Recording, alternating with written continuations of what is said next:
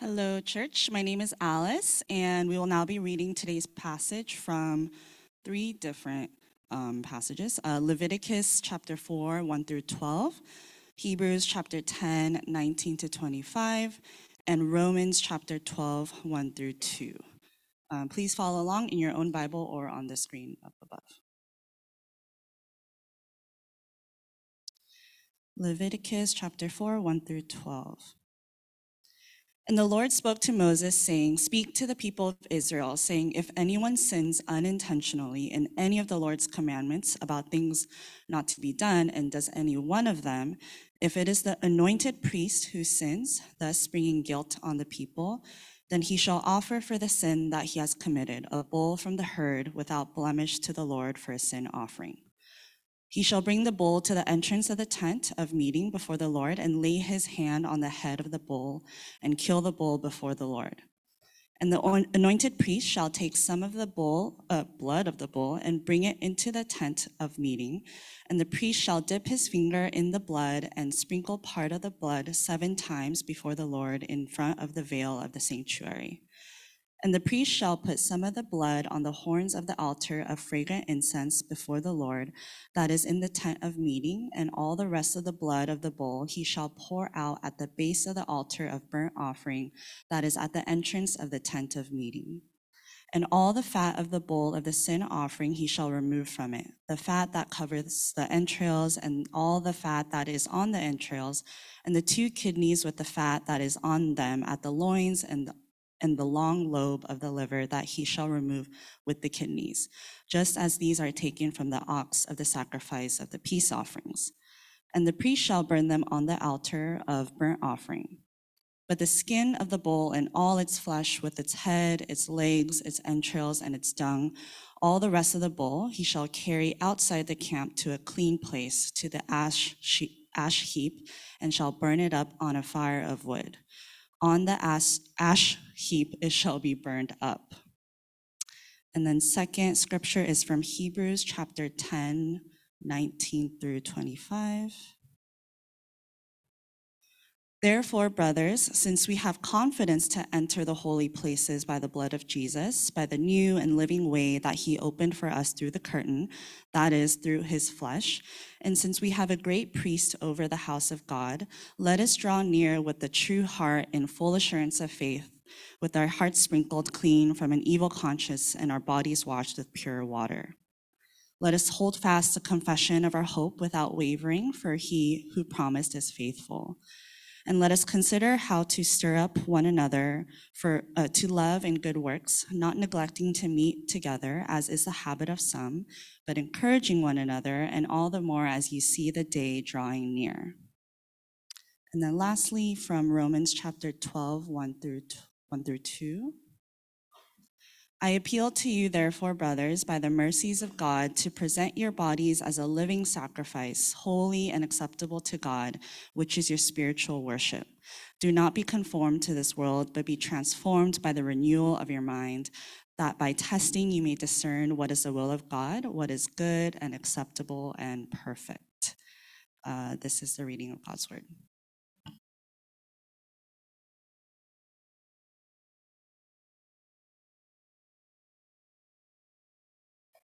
All right, good morning, everyone, and welcome to True North Church. Uh, hope you are doing well today. Uh, if you are new or if this is your first time, we just want to warmly greet you.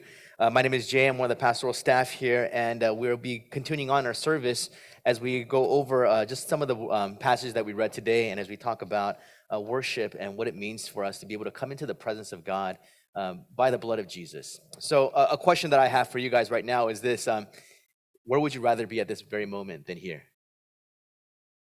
Um, after the after the songs, I was like, oh, I'm glad I'm here. But before the songs, I was like, I don't want to be here. You know, just to be honest, right? Like there's there's like at least eight other places I could I would rather be than here. Like especially when I woke up, I was like, I'd rather stay in bed. Um, I would rather be at a golf course. I'd rather be eating brunch. Um, yeah, you just anywhere but here, right? Um, and and for some of you guys, I, I mean, you guys might, if you're honest with yourself, like you might rather be somewhere else. Right? I mean, and the idea that we, we come to a place on a regular basis um, is sometimes out of done out of habit, right? Uh, I'm so, and and not that it was easy for you to come here. I'm sure for some of you guys it was very difficult to come here, right? Maybe you drove from a very long distance. Uh, perhaps uh, you came. You, this is your first time coming to church in a long time. So this idea of even going to church and entering into a, a place where you'll be surrounded by people that you don't know, it, it's kind of an awkward situation. It can be very difficult.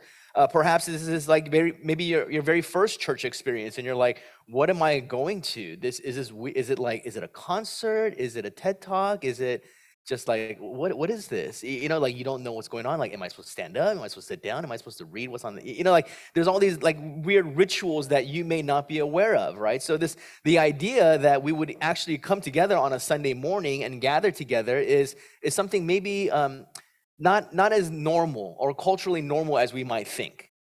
But the fact that you are here uh, means that either you have been invited by somebody or you're used to going to church or perhaps you're used to coming to this church. And, and it's something that you've done on a weekly basis uh, something that maybe you grew up doing uh, something that maybe your parents instilled within you and it's something that is just some a, a form of habit. Uh, and, and, oftentimes we come um, kind of without really thoughtfulness uh, without really being intentional about it. And it's something where we just say hey well, you know we're going to go and then see what happens and we'll hang out with our friends and then we'll go back and so the reason why I, think I, I, the reason why I bring this up is because um, I, I don't think that coming to church, coming to worship, participating in worship is something that should be done without much thought. Nor should it be something that is done out of guilt. Nor should it be something that is done just merely out of habit. But it is something that we must understand that um, we come together because we are forgetful people. We come together because our, our hearts and our minds are very fickle. Uh, it's interesting because I can tell you something that happened 25 years ago and like a flippant comment that someone made. And I'll be like, why did they say that? And, I'm, and, and sometimes like I'm sitting home alone. I'm like, wait, why did they say that to me? And you kind of get mad, right? But at the same time, like you, you'll forget everything that I, the moment you walk out of this room, you'll forget about 85% of the things that I've said. Right? It's weird, right? In the same way, like you might have had experiences where you come to Sunday worship or you've been a part of a church where you're like, this is absolutely the reason why we come. And you feel so energized, you feel so fulfilled, you feel so edified and encouraged. And then the very next day, you're like, oh, what's going on with my life? You know, we're, we're, very, we're very forgetful, we're very fickle. So the reason why we come together is because God has provided an opportunity and a place where we as people can come into his presence to together be reminded of why we worship. To be reminded of the fact that we are able to even come into the presence of God, not by our own standard and not by our own work, but because Jesus has made a way for us. So, today, as we talk about worship, we're going to talk about just really this idea of what it means for us to have a, a thoughtfulness or, or intentional about being people who are worshipful to be able to enjoy God, to be able to fellowship with Him. And for us to do that, we're going to look at three different passages, and we, you know, reread uh, three passages, one from the Old Testament and two from the New. And we're going to see number one, just the the limitations um, that the Old Testament rituals uh, had in in our worship to God. Then we're going to see how the author of Hebrews describes a, a, full access to the presence of God that is given to us through the blood of Jesus. And lastly, we're going to look at the response or what is the practical ways in which we respond to God in worship. What does that actually mean? So, now, first of all, we're going to look at the limitations of our Old Testament sacrifices. Uh, and we read a passage in Leviticus chapter 4.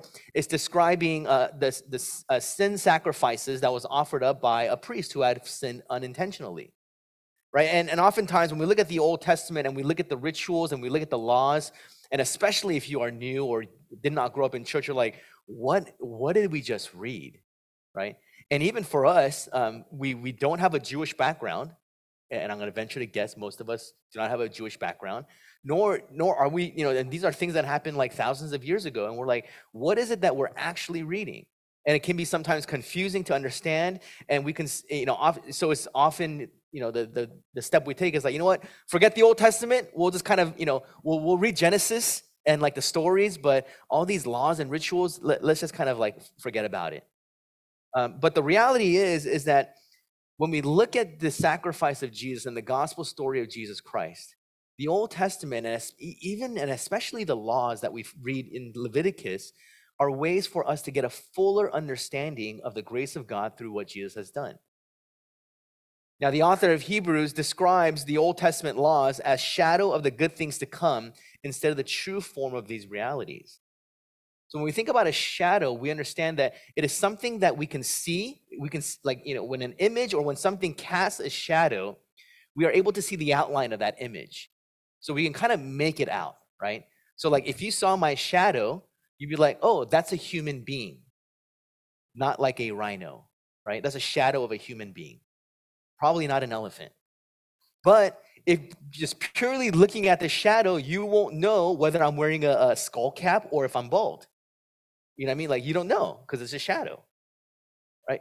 And in that same way, a shadow it, it, it just kind of vaguely gives us a description or an image of what we're to look forward to. And not only that, but a shadow is something that is closely connected to the image. Uh, I remember when Jacob first, my youngest, first realized his shadow, and he was like trying to run away from it. I'm like, fool, you can't run away from your shadow. It's connected to you. Unless you're Peter. Is it Peter Pan? I forget. One of those stories where the shadow disappears, right? But in real life, you can't run away from your shadow.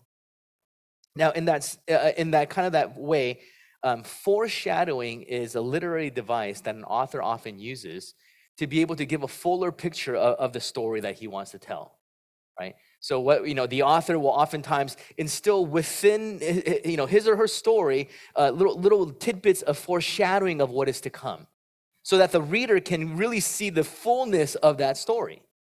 Now, um, I love foreshadowing in movies and books, but I never see it at the very moment. I only know it at the very end when it's revealed. So now, an example of that is the movie Sixth Sense. Okay, uh, this movie came out in 1999. So if you have not watched it yet, I don't feel bad for spoiling it. But if you have not watched it, I you know highly recommend that you watch it. Um, I remember watching Sixth Sense, and I was like, "Oh, this is a good movie." It's kind of giving me creepy feelings, right? And then when it's revealed that Bruce Willis is actually dead and he's a ghost, and he's talking to the little boy as a ghost, I'm like, "What?" My mind was blown.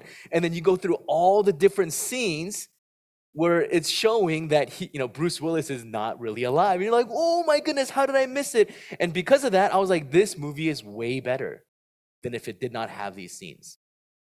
In that same way, the Old Testament law and the sacrificial system is a foreshadowing of the greatest event that God had ever planned the sacrifice of Jesus Christ upon the cross.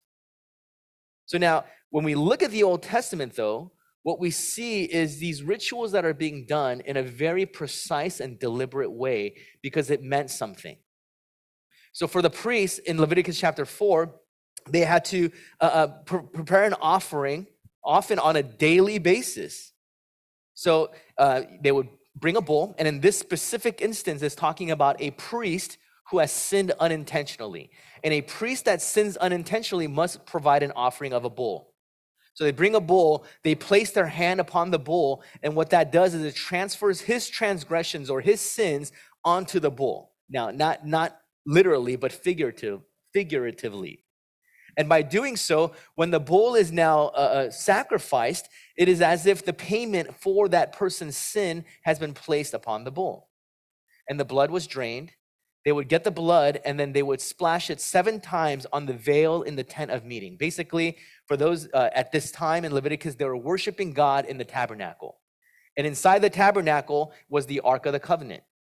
Bas- And the Ark of the Covenant, it, what it signified was that the presence of God was in that Ark.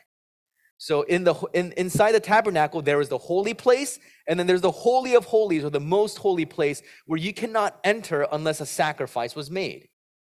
So when the sacrifice of a bull was made and the priest would dip their hand in it and sprinkle the blood seven times upon that veil, what it is signifying is that there's payment for sin. Now the person can enter into God's presence without fear of death. Then after this, they would sprinkle the um, blood upon the fragrant um, altar. They would pour the blood upon the burnt offering altar. They would take all the, the fat and the entrails and the dung and everything else. They would take it outside of the camp and they would burn it there to signify that all the sin and all the impurities of the animal has been burned away. And because all the impurities and sin has been burned away, now this priest has access into the presence of God, for he is now purified. But the author of Hebrews says in Hebrews chapter 9, verse 22 Indeed, under the law, almost everything is purified with blood, and without the shedding of blood, there is no forgiveness of sins. And, and this is why the Old Testament rituals occurred, right?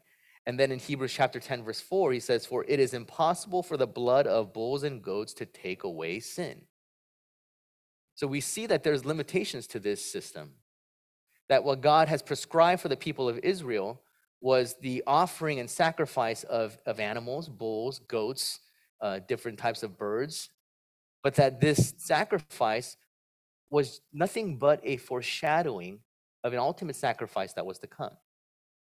Because these animals had no power and ability to actually take away sin, had no ability to actually purify the person offering these sacrifices. So then the question is, is, is why would this be the case?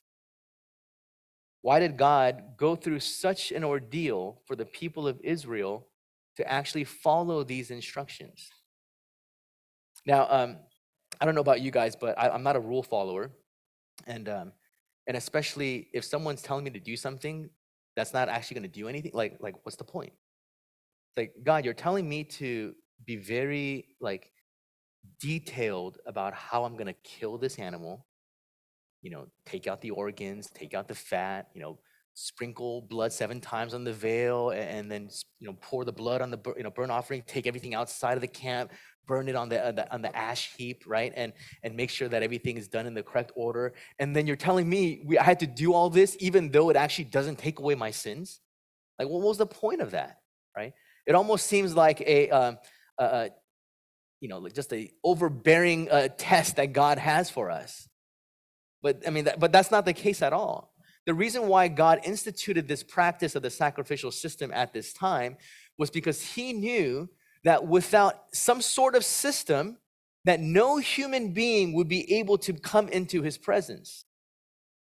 So even though this system of the Old Testament sacrifice was something that could not fully and eh, you know eternally take away humanity's sin, that this was just a placeholder so that the people of Israel can still come into his presence to enjoy him and to worship him. God, waiting for the perfect opportunity to send his son, still provided in a way and an opportunity for the people of Israel to come into his presence to enjoy him, to love him, to worship him. And, and that, is, that is how much God desires fellowship with his people. That is how much God desires to be in the presence of his creation and his people. That he would provide this system so that even though it was not perfect, they would still have access to him. And that leads us to our second point that we do now have full access to the presence of God through Jesus Christ.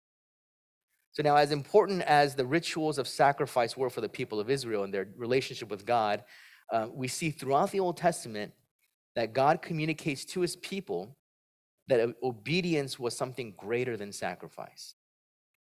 So, now, in, order for us to understand just kind of the Old Testament sacrificial system, we, under, we have to understand that God was very clear in communicating that he was not just after sacrifice, that he was after obedience. So here are some passages that I want to read for you guys. In 1 Samuel 15, verse 22 says this And Samuel said, Has the Lord as great delight in burnt offerings and sacrifices as in obeying the voice of the Lord? Behold, to obey is better than sacrifice, and to listen than the fat of rams. Hosea 6 6 For I desire love, not sacrifice, the knowledge of God rather than burnt offerings. Proverbs 21 3 to do righteousness and justice is more acceptable to the Lord than sacrifice. Now, these passages show that the heart of God is a desire for his people to honor and glorify him through obedience to his will. Right? And, and, and it's not just obedience to rituals and procedures that he's after. Uh, he, what he's really after is that we would actually obey his will, not out of duty, but out of love.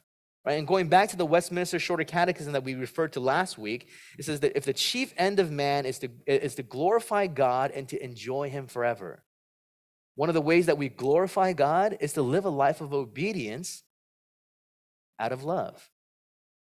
Now, the unfortunate reality is that we we are sinful by nature, right? Um, now, again, doesn't mean that we're as bad as bad can be.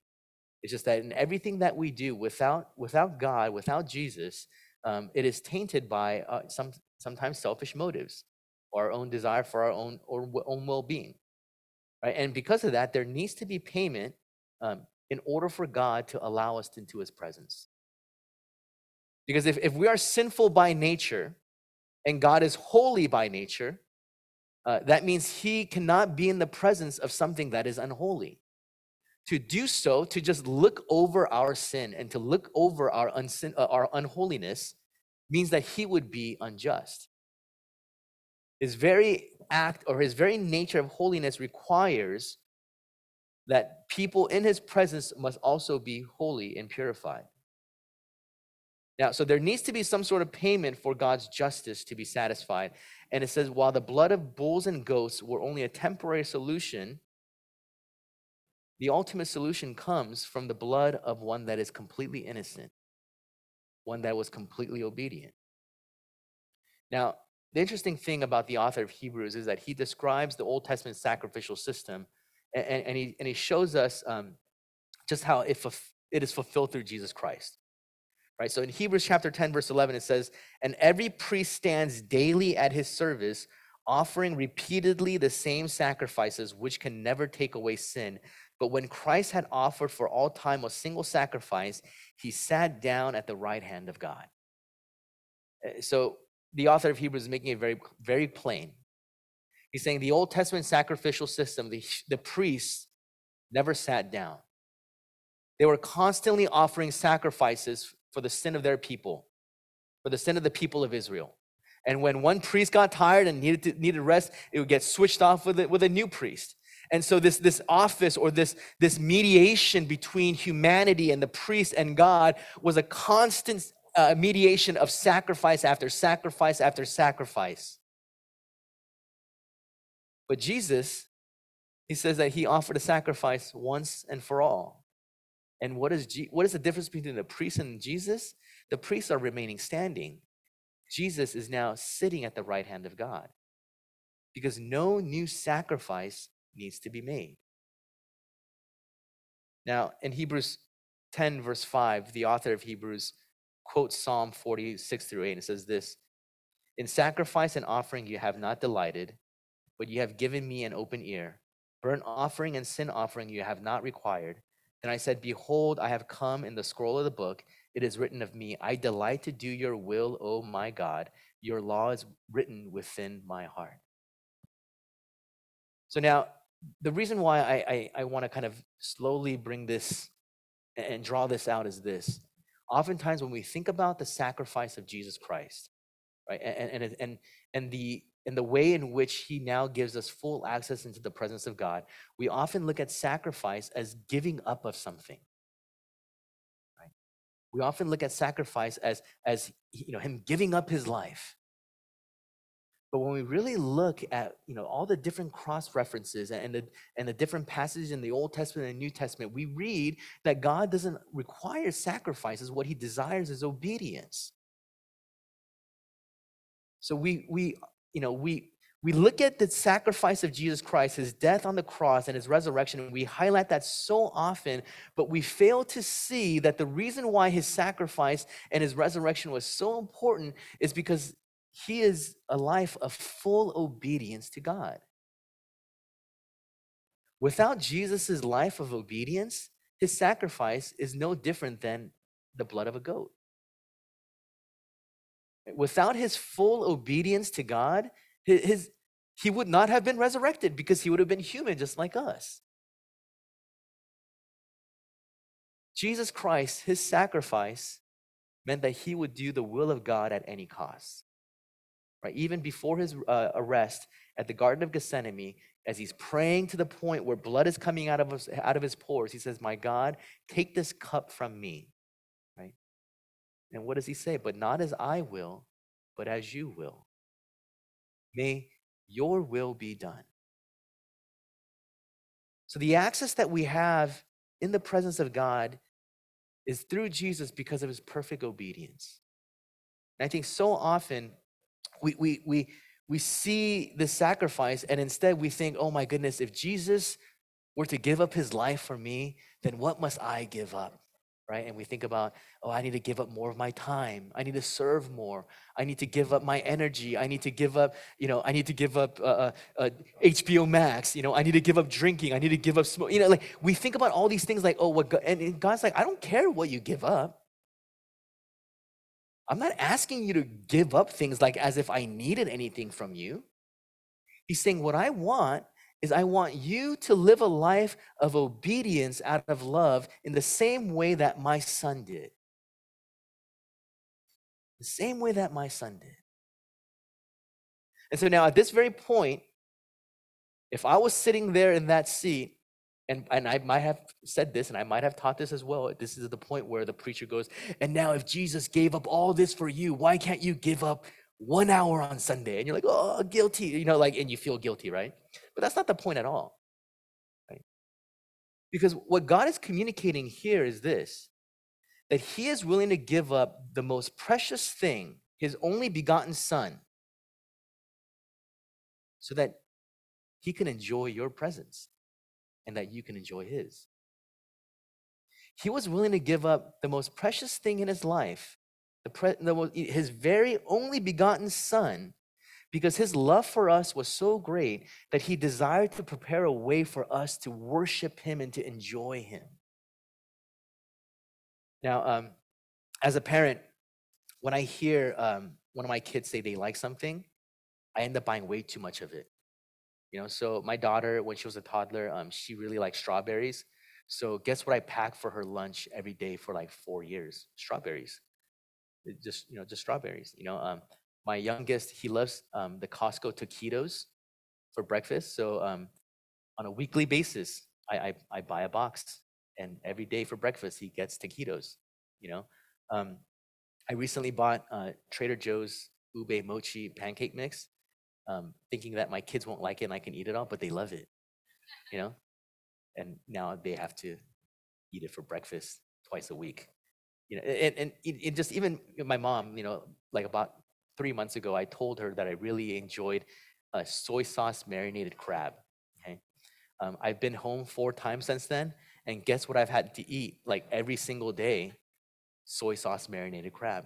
You know, when I was younger, I would be like, "Mom, stop it! I don't, I don't like this anymore." Right? But, but now that I'm older, I'm realizing, oh, like she's doing this because she wants me to enjoy being in her presence and she's willing to you know like she'd rather me stay at, at, her place and eat soy sauce marinated crab like three three meals in a row than for me to go out and get something to eat because she wants me to be with her in that same way the access that god is providing through jesus christ is not because he wants to lord it over us and make us feel guilty and say look at everything that i went through for you guys now how dare you not respect me during this time of worship he's saying no i went through all this because what i desire is for my children to enjoy me, to love me, and to desire to obey me, not out of sacrifice and duty, but out of love.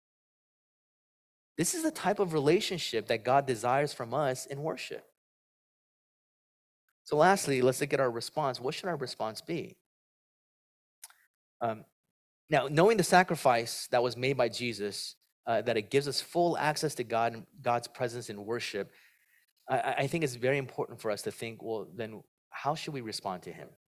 Right? The passage that we read in Hebrews uh, says that we we are to do this, right? We come into the presence of God with full confidence, right? And we draw near to Him, and that we need to, you know, not forget gathering together, meeting together to encourage one another, right? To, to love and good works. So there's there's a desire for god to want us to come collectively together as a community corporately to worship him. And then in romans apostle paul gives us very practical ways in which we worship.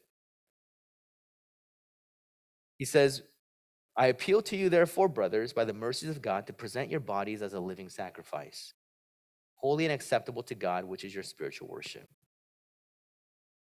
so I, number one what does it mean for us to offer our bodies as living sacrifices? Um, I was always confused by this passage. And, you know, it was, it was difficult for me to admit because I was a pastor. You know, I should know what this means. I'm like, what is, the, what is a living sacrifice? Right? And this idea, it, always pointed back towards kind of guilt, right? Like, well, Jesus is going to give up all this for you, then what are you going to give up for him, right? If Jesus is going to give up all this for you, then what are you willing to sacrifice for him? So it all became an, a, a thing of obligation and duty. Like, I need to give up more of my time. I need to give up some of my, my leisure. I need to give up some of the things that I enjoy doing, you know? And, and the ultimate sign o- of me sacrificing for God is that Easter oftentimes comes during Masters weekend, you know? And if you guys are not golf fans, like, that's the greatest event in golf. And there are some Sundays where it, it land, the last day of the Masters lands on Easter Sunday. And it, it happened this week or this year. I'm like, oh, it's okay, God. I sacrificed the Masters for you. You know, like you're the only master that I need. You know, like, eh, eh, but eh, I, I don't think this is purely what Paul has in mind. Because again, throughout the Old Testament and even throughout the New, what it says is that God does not desire sacrifice, he desires obedience. So when we think about a living sacrifice, he's saying you're alive. And then when you think about the sacrifice of bulls and goats and animals, uh, what was being done to them? Before they are killed, what is being done? They are being led to a place that they have no idea where they're going. Right? Maybe maybe animals know when they're being slaughtered, but even then they, they have no choice. They're being led. And, and then what happened to Jesus as the sacrifice, the Lamb of God? He is being led to a place where he did not want to go. Right? He said in his own words, if you can, let this cup pass. But ultimately, what was his response? But not as I will, but as you will. Jesus is the main example of one who offers his body as a living sacrifice, meaning that he would live his life in complete obedience to God no matter where he leads us. And for many of us, we are experiencing perhaps being in places you do not want to be in. Maybe you are going through things that you do not wish to go through, whether it's difficulty in your families, in your relationships, in your jobs, right? You know, someone said this uh, recently, like the the the best and worst feeling is like having a job and not having a job, or the two. Oh, no, sorry, I got that wrong. The two worst feelings is having a job and not having a job, right? Because when you have a job, you're like, I hate this job, and when you don't have a job, you're like, I need to find a job, right? and and, and you're probably all in that situation not all a lot of you guys might be in that situation and you're like why am i in this i don't like this you might be in a situation or circumstance where you're having difficulty understanding your family or or your loved ones and you're like why is this happening and god is saying i will lead and guide you to a very place where you might be the most uncomfortable to the valleys that you are not prepared for for the hardships that you are not looking for and your response and obedience to me is a spiritual act of worship. God does not care how much money you give to the church. God doesn't care how much time you are sacrificing if your heart is not a heart of obedience. And so, this is what he says offer your bodies as a living sacrifice. It means we are offering ourselves to be fully and completely obedient to God. And, and then Apostle Paul says that this is a holy and acceptable and spiritual worship. This word spiritual um, is, uh, some translations will translate it reasonable.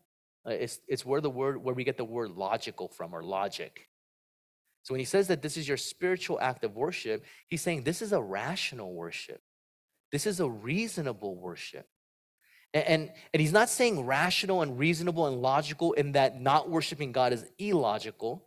Uh, it- it's, it's it's actually talking about the uh, opposite of mechanical or, or habitual. So he's saying when you are giving, when you're offering your bodies as a living sacrifice, this is a thoughtful worship. This is an intentional worship, not one that is mechanical and habitual and without thought. And, and let's be honest, for many of us, we come to worship very mechanically. We, we, we come to Sunday service without much thought and intention. You know, we, we have like a you know two minute time to prepare our hearts, but before that, we probably weren't preparing our hearts, right? We probably came just because we came. Many of us come, you know, and we're five minutes late, but we'll stop, still stop by Verve and get coffee and then come. You know, because it's not really intentional. It's very mechanical. And he's saying that idea of being mechanical is unacceptable. But the idea of being intentional and thoughtful, that is what pleases God. Next, he says, Do not be conformed to the world, but be transformed by the renewal of your mind. And this is where we understand that um, transformation is something that occurs uh, to our whole being, not just to parts of us? Um, I, I had the opportunity to show my kids Transformers the movie last night, um, the 1986 cartoon, okay, which is the best Transformers movie you'll ever see, all right? Um, it was traumatic. I was like six years old, and then Optimus Prime died. You know? Oh, spoiler alert, but not really because it's like 30 years old. They killed Optimus Prime. You know, like who does that to children? Anyways, um, I showed it to them, and then it was interesting because they're like they saw Unicron. It's a big planet. They're like, oh, that's stupid. It's just a planet. And then at the end of the movie, turns into a freaking robot, right? And like, oh, he turned into a whole robot. Like his whole thing changed. That's what that's what transformation is, right? I know that was a weird, weird thing, right? But it went from a planet to a robot, right? That's transformation. When he says, do not be conformed to the world, but be transformed by the renewal of your mind, what God is saying is, what I am after is for you to be transformed into my likeness.